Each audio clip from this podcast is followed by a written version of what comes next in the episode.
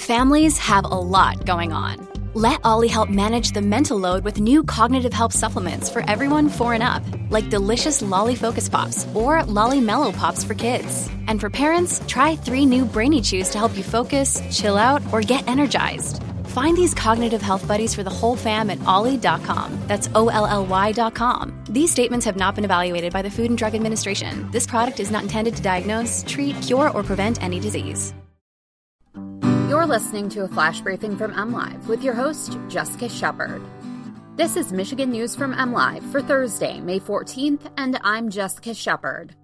A fight breaks out during a protest at the Michigan Capitol. Governor Whitmer extends two executive orders involving childcare and protections for healthcare workers, and a Muskegon marina won't open this season as the result of high water levels.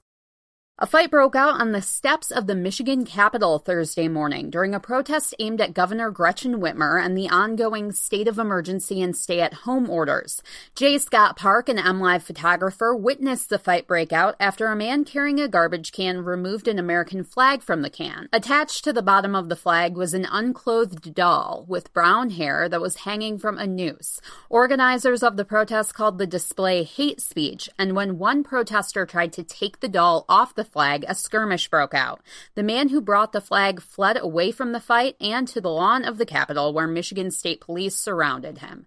The man was taken into the Capitol building following the altercation. Michigan State Police reported there were no injuries and no arrests were made.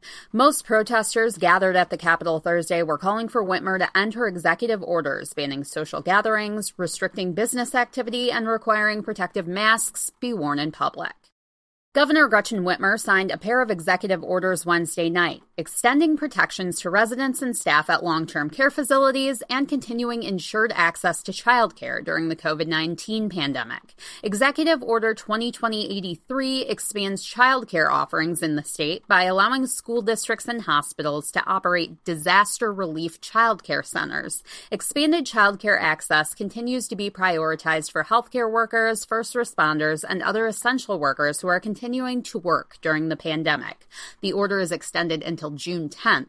Executive Order 2020-84 continues orders to ensure the safety of residents and staff at long-term care facilities through mandates regarding COVID-19 positive patients and their care. Personal protective equipment must be provided to any staff that works in a COVID-19 unit and requires the facility to notify their employees of any COVID-19 cases within 12 hours and notify the health department within 24 hours. Staff cannot be punished for staying home from work if they have symptoms of the virus or have been exposed to someone with a confirmed case. That order is extended until May 20th.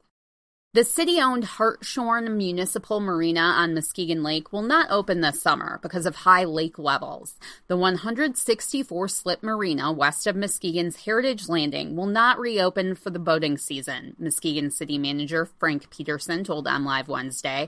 Although high water is the primary culprit, it's definitely a combination with coronavirus related work slowdowns, said Leo Evans, the city's director of public works.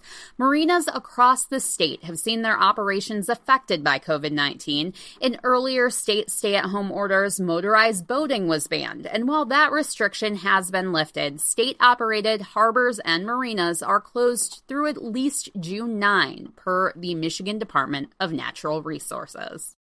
For the latest Michigan news, visit mlive.com or find us on Facebook and Twitter. Thanks for listening and have a great day.